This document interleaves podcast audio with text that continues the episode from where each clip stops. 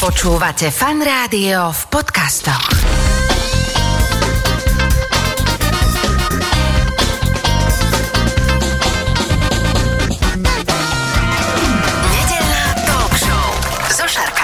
Počúvate fan rádio, nedelnú talk show. V tejto chvíli už oproti mne sedí moja hostka, doktorka Veronika Babic. Veronika, ahoj, vitaj. Ahoj, ďakujem krásne za pozvanie. Dnešnou témou je teda ten mikrobióm a to je taká vec, že veľa sa o tom hovorí a veľa o tom e, sa kde tak píše, ale vždycky je to tak na pár riadkov a iba tak tušíme, že je to v čreve, v hrubom čreve, hovorí sa dokonca o nejakej takej osi mozog, e, hrubé črevo, že je to náš taký druhý mozog, že dokonca to ako keby ani nebola naša DNA, že to je taký nejaký votrelček v tele, s ktorým treba tak komunikovať a spolupracovať. Dokonca aj takú vetu som počul, že človek je tak zdravý, aké má zdravé hrubé črevo. Tak, tak nadhodil som všeličo a poďme teda postupne, že čo voláme mikrobiom. Čo to je mikrobiom, kde sa nachádza a prečo to máme? Mikrobióm, väčšina ľudí pozná skôr ako črevný mikrobióm, pretože toto je tak najviac popularizované, že vlastne črevný mikrobióm sa nachádza v našom hrubom čreve.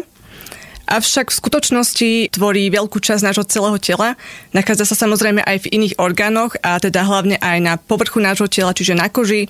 Rovnako sa nachádza v ústnej dutine, v iných častiach straviaceho systému, rovnako aj v ženských pohľavných orgánoch, rovnako sa nachádza aj v dýchacích cestách. Čiže ten mikrobióm by sme mohli rozdeliť skôr na ten črevný mikrobióm, o ktorom sa baví väčšinou, ale samozrejme ten mikrobióm zahrania aj ďalšie iné časti nášho tela, kde sa teda ja nachádza. som čítal takú zvláštnu štatistiku alebo čosi, že na každú jednu bunku prípada až 9 mikroorganizmov. To znamená, že keď to tak trošku zjednodušíme, že v podstate naše bunky to je len 10% nášho tela, že zvyšok tvoria mikroorganizmy. To je tak? Je to z časti tak a možno, že už ani nie, lebo teraz boli nejaké nové výskumy, ktoré toto sa snažia vyvrátiť, že nie je to úplne pravda. Áno, je to také pekne povedané, že vlastne mikrobióm tvorí veľkú časť nášho tela a je to aj zaujímavé vlastne pre ľudí počuť niečo takéto. Samozrejme, mikrobióm je veľmi dôležitou časťou nášho tela, veľmi ovplyvňuje naše zdravie a celkovo teda našu imunitu a rozvoj rôznych ochorení, ale na základe nových výskumov sa ukazuje, že to možno nebude až jedna na 9 týchto buniek mikroorganizmov, ale že to bude o trošku viacej vyrovnanejšie. To znamená, že asi tak na polovicu. Tak ale stále je to zaujímavé, že to, čo som ja, je vytvorené len z polovice mnou a zvyšok sú len e, nejakí hostitelia rôzneho druhu. Rozprávame sa o mikrobióme, jeho veľká časť sa nachádza v hrubom čreve, tak si poďme pekne povedať, prečo je hrubé črevo takým dôležitým orgánom. Ja by som sa nezamerala iba teda na hrubé črevo, ale celkovo mm. na ten traviaci systém, ak môžem. Poďme, jasné. Pretože čo najviac ovplyvňuje naše zdravie, je tie naše zdravé zvyky, hej, alebo nezdravé zvyky. A hlavné je to, čo my dávame do nášho tela, čiže naša potrava. A to, čo my pravidelne jedávame, tak ovplyvňuje zase ten náš črevný mikrobióm a to má potom veľakrát vplyv na to, či sme zdraví alebo naopak chorí. Viem, že to hrubé črevo hovorí sa, že napriek tomu, že koža má veľkú plochu ako takú, ale že hrubé črevo je de facto najväčší orgán, pretože on je tam taký pošak poukladaný a tá Áno. plocha je obrovská, čiže to, ako si povedal, že prechádza to množstvo tón všeličoho, čo zjeme, aj teda žalúdkom, črevami, teda tenkým, hrubým, a ešte do toho vstupujú fanásnik, žlčník, pankreas áno, a, a tak, všetky, všetky toto, čo tam musia makať na to, aby sme to spracovali vôbec, aby sa to dalo vôbec stráviť, aby sme z toho niečo vyťahli. Takže tým pádom, keď my uľahčujeme tejto nejakej sústave, ak to tak nazvem, tento prechod toho jedla, aby to vybratie živí na šup von, Takže tým pádom sme zdravší a keď to trošku stiažujeme, čo, mu tam dávame, tak táto sústava musí viacej makať a tým pádom sa môže viacej opotrebovať a tým pádom asi sa môžeme aj my nejak horšie cítiť. Hej? Tak to ako like teraz a teraz pod ty na to ako profík. Áno, veľmi dobre na to ideš, musím povedať, že celkom sa vyznáš v týchto témach, mám taký pocit. Ale čo sa týka teda toho zdravia, ono ide o to, že naozaj je to obrovská plocha. Je to plocha 200 metrov štvorcových, keď si to zoberieme vlastne takto komplexne, pretože to naše črevo prechádza do takých klkov. Uh-huh. Tieto klky spôsobujú to, že to naše črevo má väčšiu plochu, ako si len my myslíme, že vlastne teda niekoľko metrov. V skutočnosti je táto plocha väčšia ako plocha našej kože. Toto je naozaj obrovský priestor, ktorý máme my šancu ovplyvniť, či už pozitívne alebo negatívne. A tým, že áno, tá strava, ktorú som spomenula, je veľmi dôležitá, ale aj tie rôzne chemické látky, ktoré do nášho tela príjmame, či už jednorazovo alebo opakovane, dajme tomu aj naše lieky, ktoré môžu negatívne ovplyvniť zdravie mikrobiomu. Častokrát ide o antibiotika, ktoré sú veľakrát nadmerne predpisované, ale rovnako aj hormonálnu liečbu, antikoncepciu, rovnako aj kortikosteroidy a ďalšie iné teda lieky. Keď pravidelne užívame do nášho tela, tak vieme toto negatívne ovplyvňovať ovplyvňuje čo? Že vlastne ten, on má nejakú skladbu, ten mikrobióm, ale že čo je pre neho dobre, čo je pre neho zlé a, a ako, ako vlastne ono nás to celé ovplyvňuje? Čo sa týka toho mikrobiomu, Dôležité je, aby náš mikrobióm mal správne zloženie, ktoré bude optimálne. Áno, zdravý človek má zdravé spektrum tých mikroorganizmov, má vysokú diverzitu, to znamená, že tam má rôzne druhy mikroorganizmov, ktoré sú zdravé. To znamená, nejaké tie prospešné baktérie by mali dominovať keď jeme tú nezdravú stravu alebo máme nejaké iné toxické vplyvy prostredia, rovnako aj stres je veľký toxický vplyv, k tomu prídeme, áno. tak negatívne to ovplyvňuje zloženie toho nášho mikrobiomu. To znamená, že buď máme málo tých prospešných baktérií, uh-huh. že mhm. teda nemá nás čo ochraňovať, lebo ten náš črevný mikrobiom je rovnako aj dôležitou časťou našej imunity. Je to taká prvá línia obrany, ale rovnako môžu prevládať rôzne také tie patologické baktérie a potom chýbajú tie zdravé, prospešné, ale keď sa narušuje črevný mikrobióm, dochádza veľakrát aj k poškodzovaniu črevnej sliznice a črevnej steny a môže dôjsť k takému neželanému javu, ktorý sa nazýva, že leaky gut. Po slovensky by som to preložila deravé črevo. Aha. To znamená, že nejaké látky, či už z potravy, určité antigény, na ktoré reaguje náš imunitný systém, prechádzajú mimo telo, rovnako aj môžu to byť aj bakteriálne toxíny veľakrát. A tieto látky potom prechádzajú do celého systému nášho tela krvou, kde môžu ovplyvňovať všetky systémy nášho tela. To znamená, že môžu prejsť do toho mozgu, tam už je tá os črevo-mozog, ale rovnako aj môžu ovplyvňovať negatívne všetky iné systémy nášho tela, to znamená aj kardiovaskulárny systém. Rovnako sa to spája tiež s ochoreniami kože, s autoimunitnými ochoreniami, onkologické ochorenia. Naozaj je to veľké spektrum ochorení, to znamená, že viac menej črevný mikrobiom, pokiaľ je narušený, vie ovplyvniť rozvoj všetkých ochorení, ktoré poznáme. A teda hovorili sme aj o tom, že ak náš mikrobiom nie je úplne v poriadku, môže to spôsobovať prepúšťanie aj tých zlých látok do tela. Ako si toto mám predstaviť? Keď si predstavíš nejaké živiny, ktoré vlastne sa absorbujú cez črevo, tak normálne sliznica čreva je semipermeabilná, to znamená, že prepúšťa iba niektoré živiny. Okay. Do určitej veľkosti napríklad. Pokiaľ dochádza k narušeniu takých tesných spojení, ktoré sú v tom čreve, to sa volá zase, že tight junctions, vtedy vlastne môžu prechádzať aj väčšie partikuly, väčšie častice mimo črevo, čo môže teda spôsobovať to, že vlastne tie neželané látky prechádzajú cez črevo do toho uh-huh. cievného systému. Čiže tou stravou doslova doslova, alebo teda všetkým, čo tam ako keby dáva, čím to prechádza. A teraz si viem predstaviť, že keď, keď je to niečo také milučké, že tak ako, že mm, povyberám živinky, pošlem do krvného obehu a som taký milý. A teraz čo to tam príde, tak to len tak ako tam zašuští, pozdravia sa uh, a šup, člup, von je to. Ale keď, keď tam presne, že prídu veci, ktoré sú že toxické, tak už si sme spomínali nejaké lieky alebo všelijaké uh, kortekoidy, hormóny, ale asi to môžu byť aj rôzne presne prepalené tuky a tralala, asi je toho veľa, že údeniny a všetky tieto veci, ktoré tam nejak akože dlhšie zotrvávajú, nejak hníjú a jedno s druhým, toto tam celé je tak dobre, z krátkodobého hľadiska nejaké Vianoce a Silvester, aby sme si teraz nevyčítali, že narobili sme zo sebou úplnú paseku, že krátkodobo je to alright, že to zvládne, ale ide o ten zvyk asi, že? Aby to tak to, čo máme na dennej báze, taký denný zvyk, aby to bolo OK. Trošku ťa opravím. Áno, je dôležité to, čo robíme na dennej báze, to je ten základ. Áno.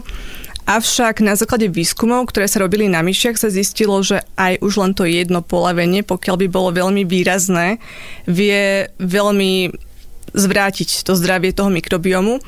To znamená, že boli myši, ktoré sa stravovali zdravo, teda dávali im zdravú stravu dlhodobo a jeden deň im dali nezdravú stravu a hneď mali úplne zmenený ten mikrobióm, Mhm. negatívnym spôsobom. Čiže nechcem teraz robiť nejakú paniku, ale samozrejme treba si vyberať nejaké tie zdravšie verzie, možno aj tých nezdravých jedál, ak sa to dá, naozaj sa o to snažiť.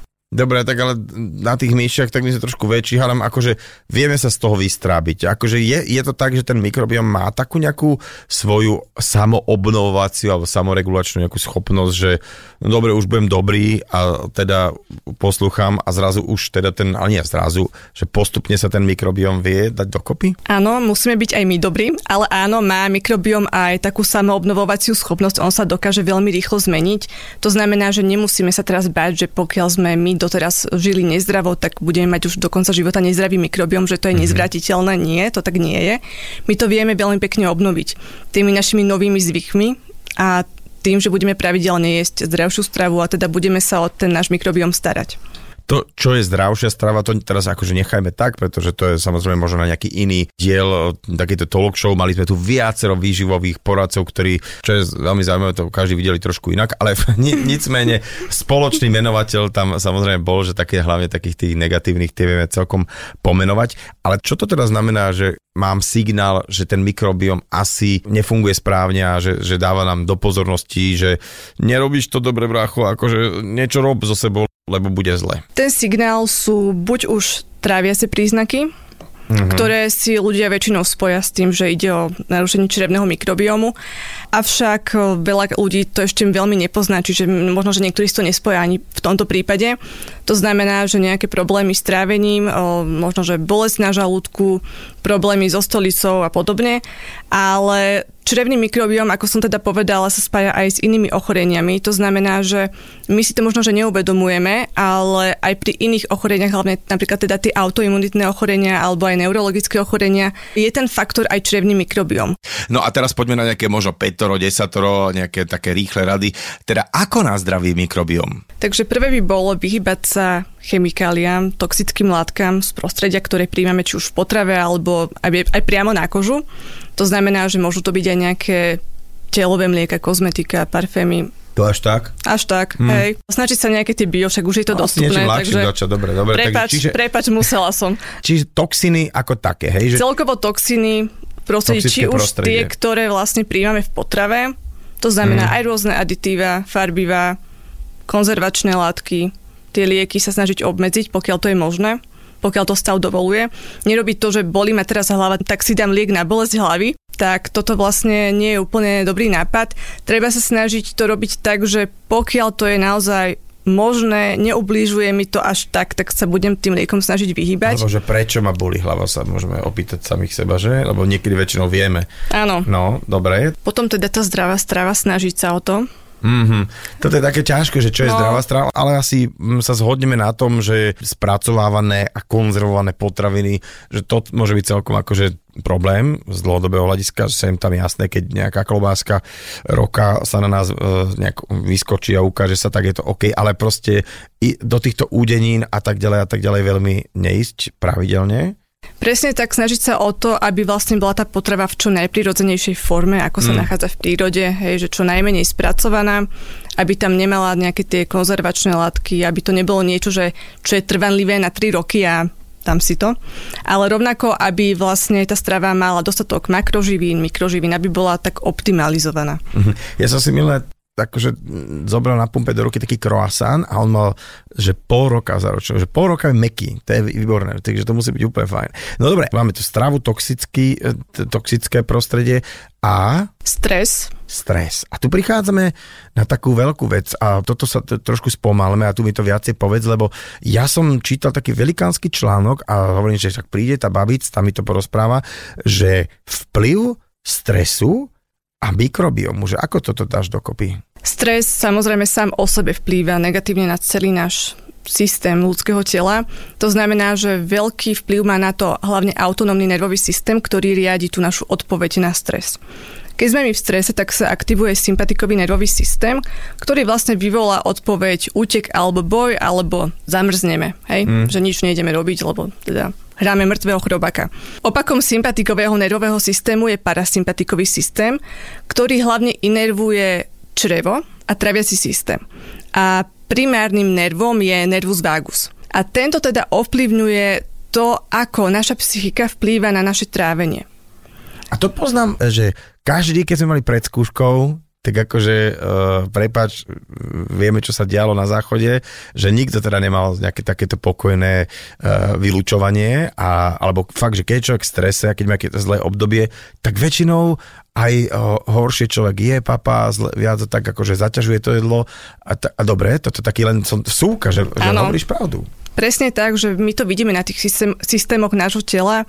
Najviac to je vidno práve na tom traviacom systéme, ale samozrejme má to vplyv aj na kardiovaskulárny systém a na ďalšie systémy nášho tela. Ale tuto to naozaj vidíme pri takých stresových situáciách, ako si presne povedal. Hovorili sme o tráviacom systéme a kde sa ešte teda podpisuje zvýšený stres. Vplýva to hlavne na imunitný systém. Za prvé, veľká časť imunity je v tom našom čreve, ten náš mikrobióm, ale rovnako teda v strese sa vyplavuje adrenalín, kortizol, potom to teda hmm. má vplyv na potlačenie imunity. A to je problém hlavne z dlhodobého hľadiska, pokiaľ stres pretrváva dlhodobo. Ale samozrejme, aj keď je to nejaký akutný stres, ktorý je veľmi silný, tak vie naozaj narobiť škodu ten náš autonómny nervový systém je tu od toho, aby nás chránil, keď nám naozaj niečo hrozí. A to sa stane naozaj raz za čas. Hej, mm-hmm. že to bolo nie, niekedy evolučne dôležité na to, že keď ťa naháňa nejaké zviera, chce ťa zožrať, tak potrebuješ teraz aktivovať svoje svaly, utiesť, nemáš teraz čas na nejaké trávenie. Potrebuješ, aby tvoj kardiovaskulárny systém vlastne fungoval správne, že teraz ti okysličí tie svaly, ale je to na úkor potom tých iných systémov toho tela a teda tá imunita sa potlača a celkovo už keď sa tá imunita potlačí a ďalšie iné systémy nefungujú tak, ako by mali, tak to telo prechádza k takému rozvratu. Uh-huh. A toto si krásne ešte povedala, ja to teraz tak aplikujem na to, že človek e, je v strese alebo v strachu a teda dlhodobom, že naozaj sa niečoho bojíme, alebo z niečo, že si sami vytvárame taký takýto stresový tlak, tak v podstate sa horšie liečíme. Napríklad, teraz e, mínus pár mesiacov naspäť, e, keď sme sa báli covidu, tak paradoxne sme ho horšie znášali a horšie sme sa mohli nejak imunitne správať, pretože keď sa niečo, niečo človek bojí a je v strese z toho, tak tým pádom mu nefunguje imunitný systém. Čiže celé to strášenie akože v podstate malo takýto veľmi, veľmi špatný ako keby vplyv na to celé a vôbec. Čiže treba sa asi zaoberať vôbec takým nejakým svojim psychickým stavom, zbavovať sa stresu, možno hľadať nejaký svoj stres, že aby človek bol pokojnejší, aby život bral menej stresujúco, pretože na konci dňa mi nefunguje správne imunitný systém a keď ne, nefunguje imunitný systém, to dobre, máme aj tu trávenie, ale všetko ostatné sa všetko potom rúca. ostatné. Nie len teda ten imunitný systém, ale rovnako teda ten autonómny nervový systém, on vlastne riadi všetky tie naše systémy nášho tela a vlastne on zabezpečuje to, aby všetko, čo funguje bez toho, aby sme si to my uvedomovali, fungovalo správne. Mm-hmm. To znamená, že srdce ti bije, pravidelne. Okysličuje sa tvoje telo, dýchaš pravidelne. Všetky systémy tela sú ovplyvnené nervovým systémom, ktorý je autonómny nervový systém, čiže stres. On je mimo teba autonómny, hej, že vlastne ako, že... Súvisí to s podvedomím. Áno. A s podvedomím, či už správaním nášho tela, ale tým pádom na to vplýva aj podvedomie naše vlastné, hej, že čo mm. máme my v tom našom podvedomí, také tie automatické správania, hej, ja sa teraz nahnevám, alebo sa niečoho bojím, tak už automaticky ten autonómny nervový systém začne nejako reagovať. A veľakrát reaguje negatívne. Rozprávali sme sa hlavne o črevnom mikrobiome a dajme ešte takú tú pikošku na záver, ktorú si mi rozprávala medzi pesničkami, že dokonca uh, ten mikrobióm má aj vplyv na výber nášho partnera. Tak ako to je? Áno, mikrobiom ovplyvňuje aj to, aký máme náš partnerský život a teda akého partnera si vyberáme.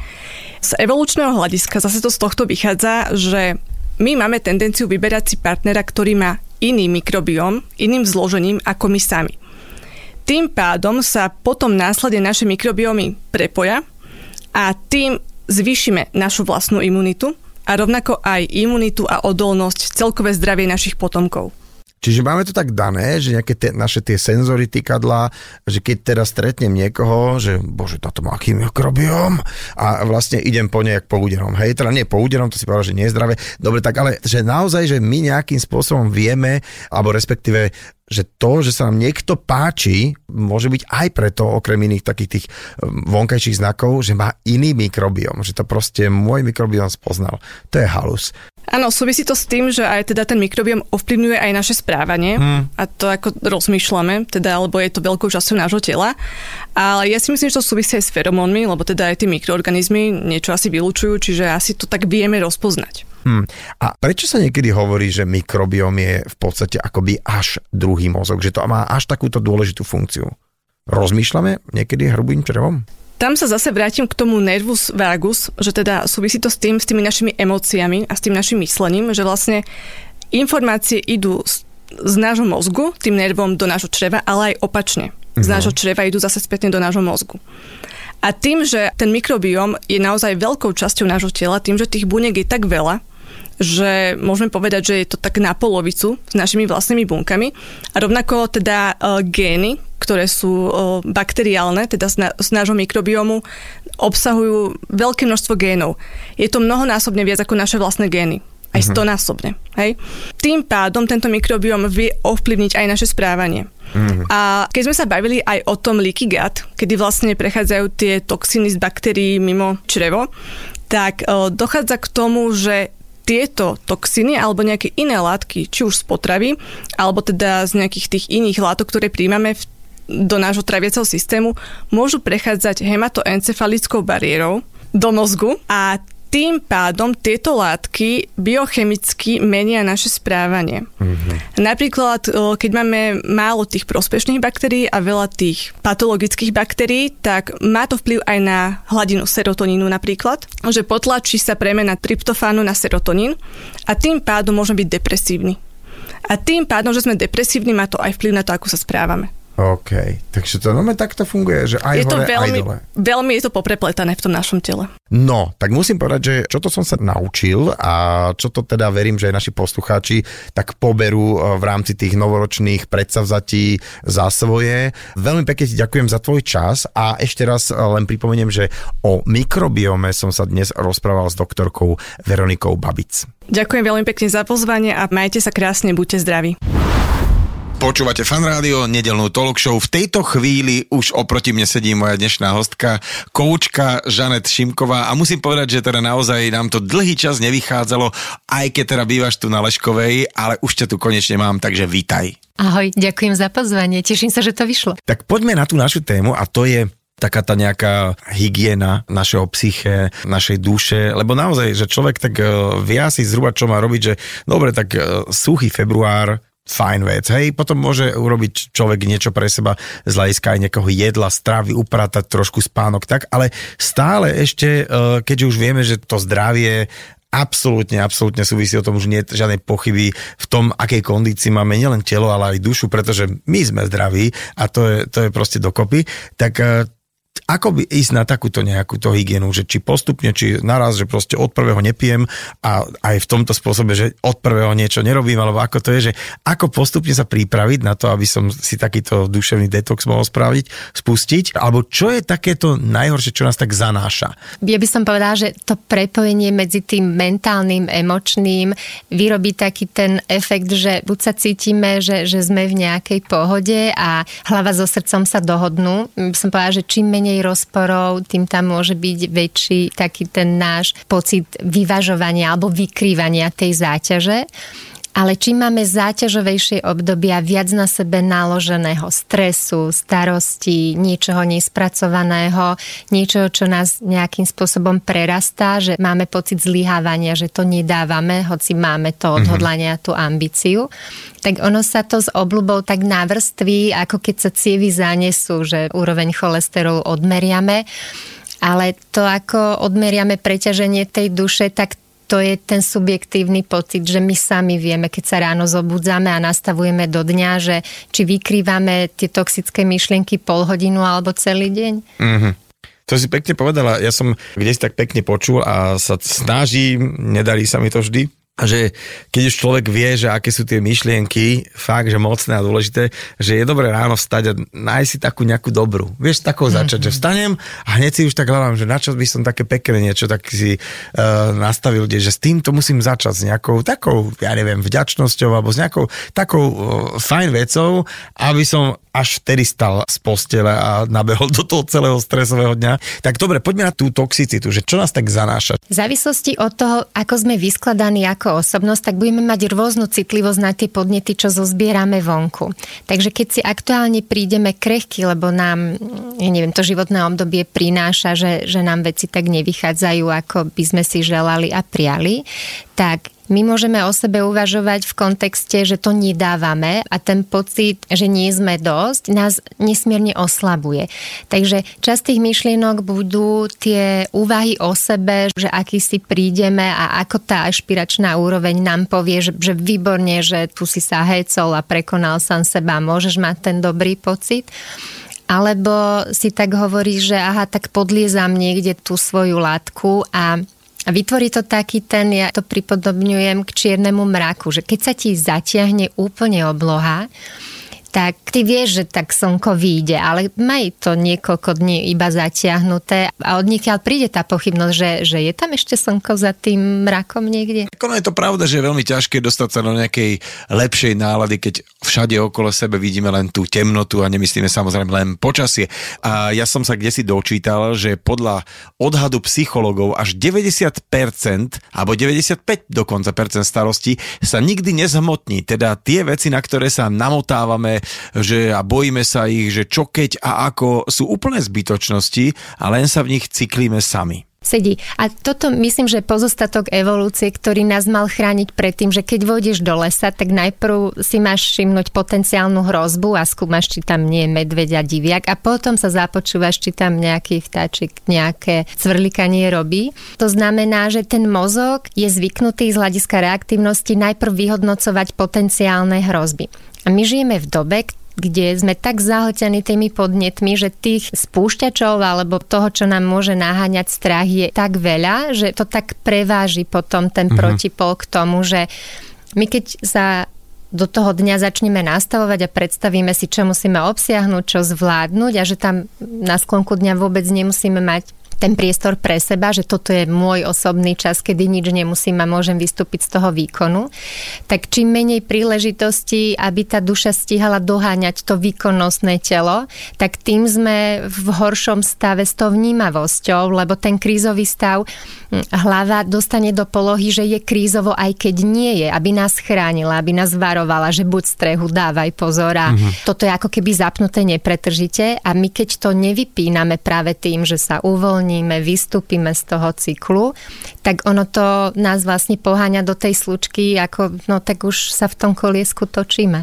No a tiež som kde si tak zachytil, že vlastne naša nervová sústava, že to ani nevie rozpoznať, že či, či to je reálna hrozba, alebo či to je proste nejaká naša namotávka, že katastrofický film sme si vytvorili v hlave, že proste, že toto sa môže všetko stáť, toto mi hrozí, toto sú obavy, ja neviem, o, o všetko, o deti, o dom, o prácu, v práci, ak sa to stane, že keď sa na to namocem, mm-hmm. tak vlastne telo akože doslova všetka tá epigenetika, ktorá frčí non-stop, tak sa správa, ako keby to bolo.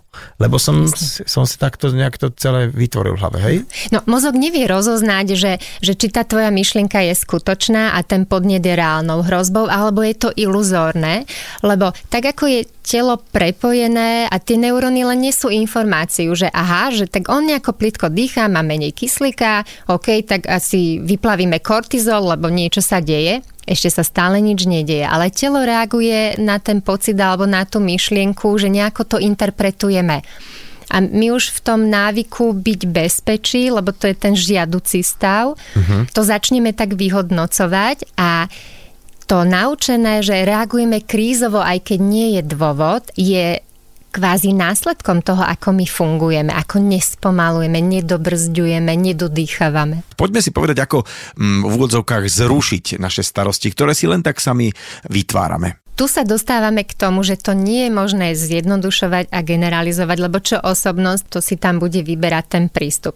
Ale začala by som ešte, že čo tomu predchádza, tomu rozhodnutiu. Uh-huh. Čiže my keď si vyberáme to svoje prečo sa mi oplatí investovať energiu a pozornosť do tej zmeny, tak potrebujem ten dobrý motív, ktorý ma udrží aj v tom krízovom stave, že nesklznem naspäť.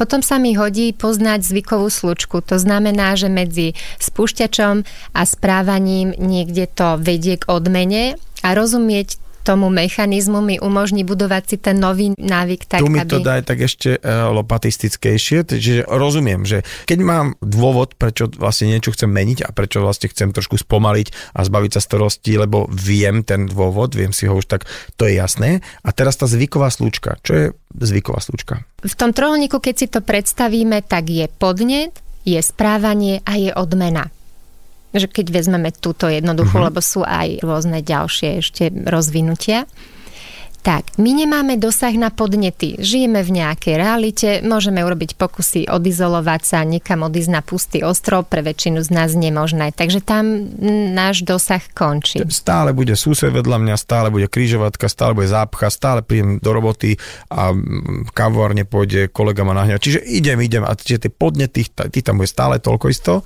No. Hej. Tu je dobré zaakceptovať, že nemám dosah na tie podnety. OK, že toto nezmením. Seď. Keď si vezmeme na úrovni správania, niečo robíme istým spôsobom. Čiže tie návyky, aj dobro návyky, aj zlozvyky vytvorené boli z nejakého dôvodu a žijú si svojim životom, lebo sú zautomatizované, už sú nervové prepojenia urobené a šmykame to stále po tej istej dráhe. Uh-huh. A do tohto vstúpiť produktívne a efektívne znamená dobre myslieť na tú odmenu, prečo sa nám to oplatí a čo z toho budeme mať. OK, čiže, čiže to je tá zvyková slúčka, že nepohádam sa so serom, nebudem trubiť na uh, a tak ďalej. Proste to, čo tam nejak bežne robím, a tak ako keby teraz vedome to neurobím, lebo mám na pamäti, že aký je dôvod, že to chcem zmeniť, že čo vlastne mi to celé môže priniesť, hej? Tak, a tu má istá pozornosť a ten fokus na to, že čo na úrovni správania môžem zmeniť, aby to viedlo k inému efektu. Odmenou teraz nemyslím iba tú slasť alebo takéto najrychlejšie vrecko čipsov večera, keď to vie byť uvoľňujúce, ale odmenou myslíme ten dobrý pocit zo seba, že sme sa prekonali, že sme to udržali, že sme urobili ten pokus, lebo na začiatku mať tú ambíciu, že ja sa rozhodnem a idem, kto z nás má koľko úspešných pokusov z mm. takéhoto výkriku. To chce ten proces a my zrazu nemáme viac kapacít a viac energie, že nemusím nič iné robiť, iba sa sústredujem na to, aby som bola empatickejšia, ústretovejšia a láskyplnejšia. Lebo Pretože aké to žijem je... ten istý život, čiže všetko to isté musím robiť čo každý deň, len to musím niekde zmeniť a teda mať na to časopriestor, energiu. OK. A mať tú postupnosť tých krokov, že čo znamená, keď ja tam chcem docieliť a má to byť konkrétne pomenované, ako sa budem prejavovať, keď budem empatickejšie, čo to znamená pre mňa na úrovni správania. Ako budem o tom uvažovať, čo budem robiť, aký bude z toho výsledok, aby to bolo zrejme, že to tak je. A tu je to sprevádzanie koučom produktívne v tom, že my v tej simulácii sa o tom rozprávame, ako to mm-hmm. vyzerá a na úrovni aplikácie nás zaujíma, ako to ten človek urobí, aby to teda viedlo k tej žiaducej zmene. Čiže dovol mi krátku rekapituláciu. Vybrať si dobrý dôvod, prečo chcem niečo zmeniť. Druhý bod, začať si všímať a vnímať situácie, ktoré ma denodenne vedia nejakým spôsobom rozhodiť a zhodnotiť, čo by som mohol v týchto situáciách urobiť inak. No a v tomto mi môže samozrejme pomôcť aj nejaká ďalšia osoba, či už kamoši, nejaké blízke okolie, ale asi v lepšom prípade možno psycholog alebo coach, ktorý je objektívnejší. A prečo vlastne rozhovor s priateľom alebo niekým blízkym nie je až taký účinný. Je tam citové puto a tým pádom tá konfrontácia nemusí byť vždy taká priamejšia alebo úprimnejšia, lebo berieme ohľady na toho človeka. A práve pri tých komplexnejších zmenách alebo takom tom odhodlaní rozvíjať sa a pracovať na sebe sa hodí niekto nezainteresovaný na, na tej našej téme, aby nám tam mohol prinášať, že ako znie, keď ty mi o tom svojom záväzku rozprávaš, odhodláš sa, že takto to chceš robiť, prídeš z odstupu času, zreflektuješ si, čo si urobil, čo si neurobil a mojou úlohou nie je ti povedať, že akože tak vieš čo, no mal by si sa nad sebou zamyslieť, lebo však ako z desiatich úloh túto 9 nemáš. Ale mňa zaujíma, že aké to bolo, keď sa ti to podarilo, či sa dá toho robiť viac a tam, kde to nejakým spôsobom nejde, tak nemá zmysel to hrotiť za každú cenu, tak to možno je iný druh priority, alebo to niekde mm. má ešte mm. nejaké limitácie. Lebo keď si tak vezmeme tú podstatu sprevádzania, tak mojou úlohou je vie byť v rovine, že neviem. Ja neviem, čo je pre teba dobré. Ja tam nemám do toho vstupovať a hovoriť si, že vieš čo, akože aký by bol skvelé, keby si toto urobila a tuto by si sa mal voči tomuto otvoriť. Ja tam čakám na tie tvoje úvahy a keď ich reflektujem a ty počuješ, ako to znie, keď náhlas premýšľaš, to už ti umožňuje ten mm. odstup. Sám sebe si autoritou. Žanet, teraz ťa tak ako keby prevediem na takú e, výhybku, pretože e, ten dôvod, prečo som ťa sem zavolal a prečo teda bola tá že mentálna hygiena, sa mi to strašne páčilo, ja som tak tým rozmýšľal, že e, či teda to môžeme nejak, nejakú paralel nájsť k takej tej klasickej hygiene, že ja ráno stanem, e, čo robím? Tak si umiem zuby, opláchnem si tvár, e, vypláchnem si ústa, nanánekujem sa, potom si e, zoberiem tú nitku, vyšparkam si zubky, potom ideme na nejakú sprchu, naniesiem nejaký antiperspirantík, aby som nesmrtkal počas dňa a tak ďalej a tak ďalej. Čiže túto hygienu máme, hej? A e, niekto viac, niekto menej, to má denne, niekto to má týždenne, to je jedno. Ale v každom prípade, že vieme, ako prebieha takáto hygiena a tá mentálna hygiena. Čo je to mentálna hygiena a ako by to teda mohlo vyzerať? Opäť by som ľuďom ponúkla, aby sa cítili slobodne v tých úvahách, lebo nebude na to úplne, že, že každý sa tiež budeme sprchovať nejakým spôsobom. Ale ja by som to pripodobnila, že aj tá duša si prosí tú sprchu a zniesť tie nečistoty niekde zo seba bokom. A v závislosti od toho, čo k nášmu životnému štýlu patrí a čo preferujeme, to bude tak na úrovni toho, ako rozumieme svojmu emočnému prežívaniu, ako vieme vyregulovať tie emócie, kam odvádzame to prepetie a ten stres kam nás vláčia tie myšlienky a kde sú repetitívne, to znamená, že stále sa to opakuje a cyklí a, a zamotáva nás to.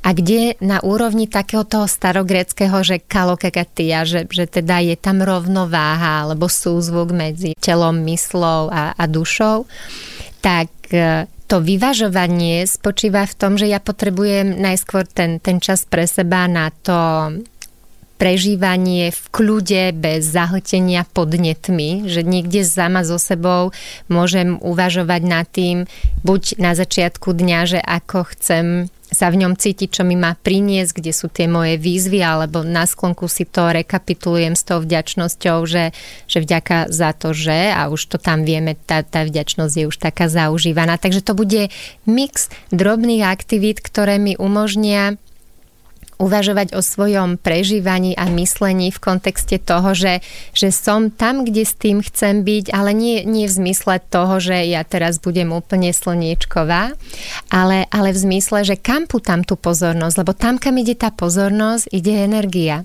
A toto je pre nás rozhodujúce, práca s tou aj mentálnou energiou, lebo ak tá hlava nie je v nejakom rozptyle a v zahltení, tak ona nemusí byť taká kritická, taká silne hodnotiaca. My vieme, čím sme unavenejší, a či už fyzicky alebo mentálne, tým môžeme byť odpornejší to sedí a to nielen teda vidno na dospelých, ale na deťoch úplne krásne, že keď sú unavené, nevedia zaspať, tak len proste sú protivné, nič sa im nepáči. No taká jedna celkom pekná mini technika, taká rodina, je, že večer, keď tak človek sedí e, spolu s deťmi pri stole, sa tak je dobré porozprávať, respektíve opýtať sa a každý povie nahlas, že čo bolo najkrajšie a možno aj najhoršie na tomto dni. No a keď niekedy človek necháva hovoriť deti prvé, tak je veľmi prekvapený, eh, čo je pre nich vlastne takým highlightom. Úplne niekedy taká blbosť, nejaké maličkosti, a myslím si, že v takýchto maličkostiach a drobnostiach spočíva tá všímavosť voči každodenným radostiam, že my každý deň si nekúpime nové auto ani skvelú dovolenku, že keď sa nevieme tešiť z toho, čo máme, tak sa podľa mňa netešíme ani z toho, čo by sme mohli mať. Mm, tak a poďme teda na tú mentálnu hygienu, takže uh, už si to tak naznačila a teraz poďme možno na, na zo pár príkladov, ktoré by bolo celkom easy implementovať do takého, alebo tak zahrnúť do nejakého bežného dňa a mohlo by to celkom pomôcť. Keď by som mala vybrať takú univerzálnejšiu pomôcku, tak by som odporúčala zamerať pozornosť na svoje zmysly. Ak viem, ktorý mám rozvinutejší, tak ten bude najrychlejší na to uvoľnenie. Tak keď som auditívny typ, tak tá hudba mi vie priniesť takéto povznesenie alebo odputanie od, od niečoho, čo tam ma aktuálne ťaží, lebo rovnováha nie je, že, že buď robím jedno alebo druhé je to jedno aj druhé. Takže ja potrebujem prechádzať a prepínať. Takže každý z tých zmyslov mi povie, ktorý je ten kanál, ktorý ma vie uvoľniť najrychlejšie alebo takým spôsobom, že naozaj mi to sedí. A keď si z tohto urobím rituály, že, že vlastne rituál je taká skvelá energetická tyčinka. A z hľadiska psychohygieny napríklad každých 90 minút sa na 90 sekúnd minimálne strihnem z toho Matrixu, kde tá dominantná hemisféra teraz šrotí a rieši a doprajem si cez ten môj zmysel to odputanie pozornosti na niečo, mm-hmm. tak sa vlastne navpojím na to svoje telo. To, to znie tak zvláštne, však jasné, že sme v ňom, však teda je to zrejme ale my ho nevnímame naplno, keď sme niečím zaujatí. A vďaka za tie stavy flow, kde, kde my v tom ponorení a plynutí vieme byť v takom vyladení, že tie hemisféry sú v harmonii. Ale zvyčajne sa nám stane, že, že nepríde na tú ľavú, aby ona tam s tou kreatívou vyrukovala. Teraz nemyslím, že rovno musím malovať do Národnej galérie, ale že vyvážim ten výkon nejakou aktivitou protipolnou, aby tam prišlo k tomu vedomiu, že OK, tak napijem sa skôr, než som smedná. Idem na záchod, nie na poslednú chvíľu, že nedaj Bože všetky kabinky obsadené a mám vážny problém a podobne tak niekde v tej vnímavosti a všímavosti mi ten zmysel tú informáciu donesie najrychlejšie. Že stačí sa veľakrát postaviť, ponaťahovať, možno si vyzúť topánky alebo si prepnúť prsty, čokoľvek malé. Ono to znie, že to je tak triviálne, to snáď ani nemôže fungovať. Týmto sa dá krásne začať, lebo ak tie rituály dáme do, do takého toho automatického chodu, tak nám budú robiť tú dobrú službu, že aj, aj hlava, aj, aj telo môžu očakávať, že áno, že, že nejdem na hranu, nejdem na doraz, lebo je skvelé jazdiť stále v rýchlom pruhu. Lenže potom tá myhotavá krajina mi spôsobí, že, že nevnímam, čo je na horizonte. Čiže keď sme v týchto metaforách, tak sem tam je dobre zastaviť sa na nejakej pumpe, dotankovať trošku, alebo možno iba na nejakom odpočívadle a pokochať sa okolím. Môj taký dobrý kamoš, psychológ mi povedal, že veľká časť jeho klientov, respektíve veľká časť problémov jeho klientov súvisí aj s tým, že tí ľudia nevedia povedať nie. Čiže uh, robia aj veci, ktoré nie sú im povoli, respektíve idú veľakrát proti sebe. Tak ako si uh, vlastne strážiť svoje hranice? Keď začnem ako si ich strážiť, tak je to obdobný proces ako pri mnohých iných veciach, že potrebujem si to uvedomiť a potom hľadať ten iný spôsob. Hranice sú kľúčové preto, lebo nevymedzujú len nás, ale vymedzujú aj nás voči ostatným. Takže tam, kde končí moja hranica, začína tvoja rovnako aj naopak. A my máme tú tendenciu, aby sme boli dobre prijatí a ocenení, vykračovať tak viac ľuďom v ústrety, ale ide to na úkor nás. Akurát nás detstve naučili, že toto je slušné, toto je úctivé, tak takto by sme mali byť ochotní. A nie je tam potom tá zdravá miera toho, že odkiaľ pokiaľ je dosť, lebo Nebavíme sa o tom, že nemáme pomôcť niekomu, alebo, Nie. ne, alebo nemáme byť empatický, naopak, ale keď to ide proste proti nám, tak vedieť povedať nie. Rozhodne. A toto sa učíme, lebo dovoliť si povedať rázne a dôrazné nie, iba kvôli tomu, že máme vlastný osobný dôvod, ako keby nestačilo. Keď si vezmeš, tak ja často počujem, ako ľudia zdôvodňujú a vysvetľujú, prečo to ne, nemôžu takto urobiť a, a nemôžu za nás zobrať tú prácu, alebo z nejakého dôvodu sa im to teraz nehodí a oni sa zamotajú do toho vysvetľovania, druhej strane umožnia, aby, aby začala mm-hmm. s tým presviečaním, že veď predsa len požiada požiadala som ťa o láskavosť, tak nebudeš taká hyena, že mi nevidíš ústrety. Teraz mi taký kamarát volal, že, že mám voľno, poď von, že poďme tam a tam. On povedal, ešte nie, nechce sa mi.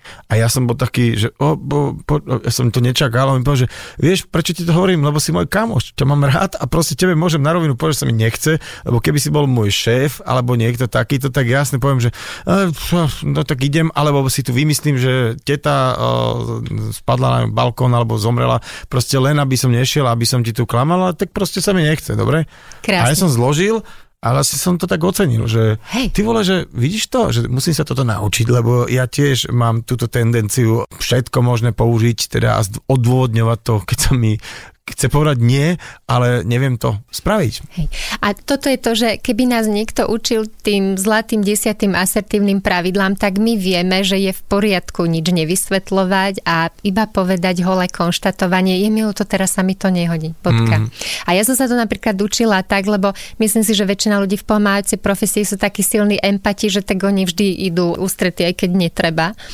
Takže mám niečo dôležitejšie na práci, aby, aby som tam mala taký ten pocit migho zapichnutá v kresielku s knižkou, ignorujúca svet, lebo keď som tú potrebu naozaj takú silnú mala, aby som ju obhájila pred sebou, tak som si takto nejako pomáhala. Takže akýkoľvek spôsob, ktorý nám pomôže legitimizovať, že my sme teraz v tejto chvíli sepci, tak je to v poriadku, lebo my tú energiu potom zase vrátime niekde, ale najprv musíme vyrobiť. OK, musím povedať, že som veľmi rád, že nepovedal si nie na to, keď som ťa zavolal, že poď už konečne sem do nedelnej talk show, lebo si mohla a by som to nemohol, keď teraz to počúvam, nie zle zobrať, ale v každom prípade e, čas vymedzený na nedelnú talk show sa naplnil a ja len pripomeniem, že dnes sa mi skvele rozprávalo s koučkou Žanet Šimkou. Ďakujem ti veľmi pekne za tvoj čas. Ja ďakujem, bolo to pre mňa obohacujúce.